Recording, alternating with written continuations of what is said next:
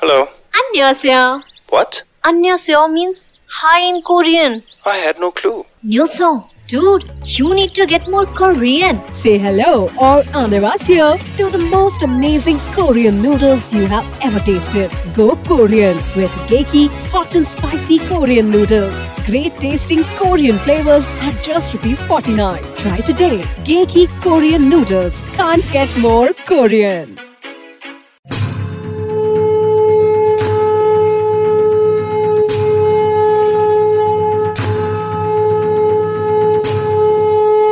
सूत्रधार पर सुनते हैं वेद व्यास की महाभारत।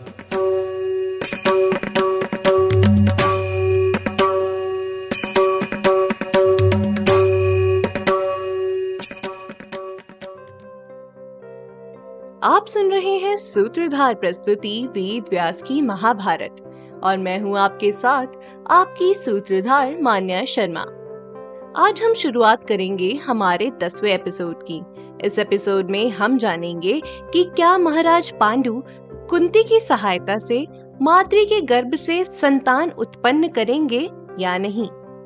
लेकिन उससे पहले चलिए लेते हैं एक छोटा सा रिकैप पिछले एपिसोड में हमने युधिष्ठिर, भीम और अर्जुन के जन्म की कथा सुनी।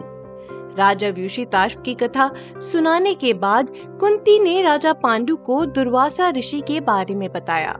और साथ ही साथ यह भी बताया कि जब वह अपने पिता के घर थी, तब दुर्वासा ऋषि उनके यहाँ अतिथि के रूप में आए थे। उस समय कुंती की सेवा से प्रसन्न होकर उन्होंने कुंती को एक मंत्र प्रदान किया था, जिसके माध्यम से वह किसी भी देवता को मोहित कर उससे पुत्र उत्पन्न कर सकती थी। यह बात सुनकर राजा पांडु बहुत खुश हुए। पुत्र की इच्छा रखने वाले महाराज पांडु ने कुंती से धर्म देवता का आवाहन करने को कहा।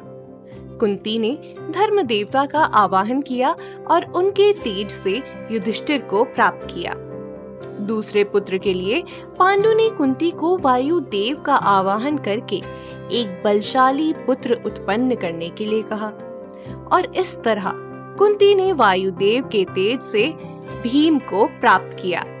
अब राजा पांडु एक पराक्रमी पुत्र चाहते थे, जिसके लिए उन्होंने इंद्र को प्रसन्न किया और उसके बाद कुंती ने अर्जुन को जन्म दिया। राजा पांडु अभी और संतान उत्पन्न करना चाहते थे, लेकिन कुंती ने उन्हें इस विद्या का प्रयोग करने की एक तय सीमा है, ऐसा बताया। कुंती ने बताया कि इस विद्या से केवल तीन ही पुत्र उत्पन्न किए जा सकते हैं। आखिर में माद्री ने पांडु से कहा कि वह भी पुत्र प्राप्ति की इच्छा रखती है और इसीलिए वह चाहती है कि पांडु कुंती से माद्री के पुत्र उत्पन्न करने की बात करे। अब जानते हैं आगे की कथा। माद्री की बात का उत्तर देते हुए राजा पांडु ने कहा, माद्री, यह बात मेरे मन में भी निरंतर घूमती रहती है, लेकिन मुझे इस विषय में तुमसे कुछ भी कहने का साहस नहीं होता है, क्योंकि मेरे मन में भी यह संदेह था कि तुम मेरी यह बात सुनकर प्रसन्न होगी या बुरा मान जाओगी। लेकिन आज तुम्हारे मुख से इस बात को सुनकर मेरा संदेह दूर हो गया है। मुझे विश्वास है कि कुंती मेरी बात अवश्य मानेगी। तब राजा पांडु ने अकेले में कुंती से यह बात कही। कुंती जिस कार्य से मेरे कुल का कल्याण हो, कृपया करके ऐसा कार्य करो। तुम मादरी को भी संतान सुख दे दो और उसका उद्धार करो।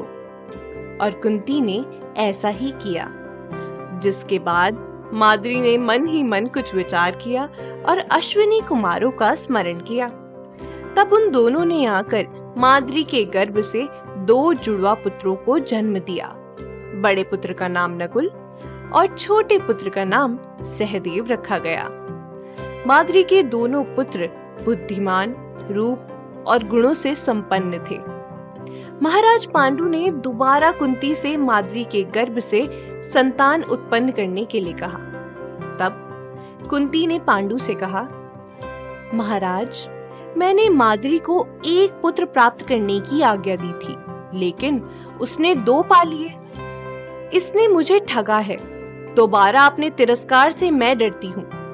मैं ही मूर्ख थी, जो समझ नहीं पाई कि दो देवताओं के आवाहन से अवश्य ही उसे दो पुत्र प्राप्त होंगे। अब आप मुझसे यह कार्य करने के लिए मत कहिए। मैं आपसे यही विनती करती हूँ। इस तरह महाराज पांडु के पाँच पुत्र उत्पन्न हुए, जो कि पाँच पांडव कहे गए। वन में हँसते, खेलते धीरे धीरे पांडव बड़े हो रहे थे। वन में रहने वाले सभी महर्षि पांडवों को अपने पुत्रों की तरह लाड़ प्यार करते थे। दूसरी ओर, वसुदेव आदि सभी लोग सोचते थे कि उन्हें पांडु से मिलने का अवसर कब मिलेगा। एक दिन, जब सभी वृष्णि वंशी बैठकर पांडु के विषय में ही बात कर रहे थे, तभी उन्हें पांडु के पुत्रों का समाचार मिला। समाचार सुनते ही सभी लोग हर्षित हो उठे। वृष्णियों ने वसुदेव जी से कहा, वसुदेव जी, हम नहीं चाहते कि पांडु के पुत्र संस्कारहीन हो, इसीलिए आप उनके पास किसी पुरोहित को भेज दीजिए। वसुदेव जी ने बहुत अच्छा कहकर पुरोहित के साथ उन सभी पांडु कुमारों के लिए अनेकों वस्त्र, आभूषण आदि भी भेज दिए।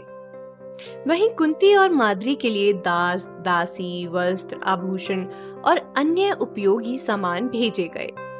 उन्होंने उन सभी के लिए गाय और सोना चांदी भी भिजवाया। ये सभी सामग्री लेकर पुरोहित जी वन में आ पहुँचे। पांडवों के लिए जिन पुरोहित को नियुक्त किया गया था, उनका नाम था द्विज श्रेष्ठ काश्यप। पांडु ने पुरोहित जी का आदर सत्कार किया और विधि पूर्वक उनका पूजन भी किया। कुंती और माधुरी ने प्रसन्न होकर उनकी बहुत प्रशंसा की।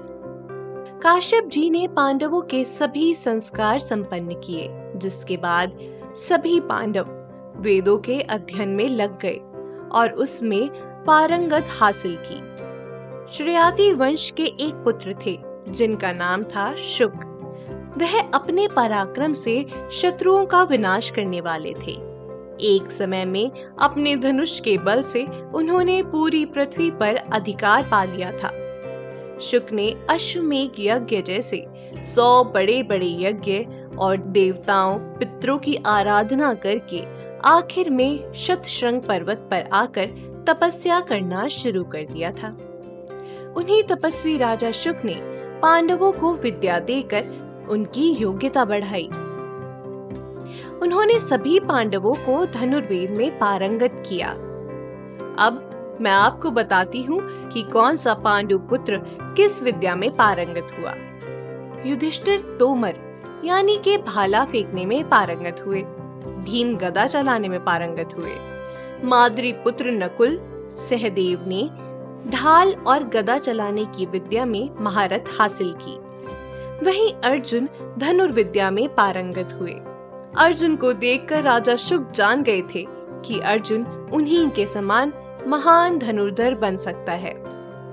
उन्होंने प्रसन्न होकर शक्ति, खंड, बाण, तड़के, समान विशाल और अत्यंत शंकीला धनुष और विपाट शूर और नाराज़ आदि अर्जुन को दे दिए। इन सभी अस्त्रों शस्त्रों को पाकर इंद्रपुत्र अर्जुन बहुत खुश हुए। इस तरह जैसे जल में कमल बढ़ता है, उसी तरह कुरुवंश की भी वृद्धि होती जा रही थी। थोड़े ही वर्षों में मानो वे सभी दिव्य बालक सयाने हो गए थे।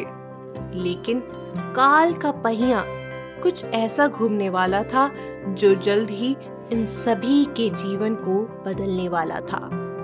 आखिर ऐसा क्या होने वाला है, जिससे कुरुवंश का समय बदल जाएगा।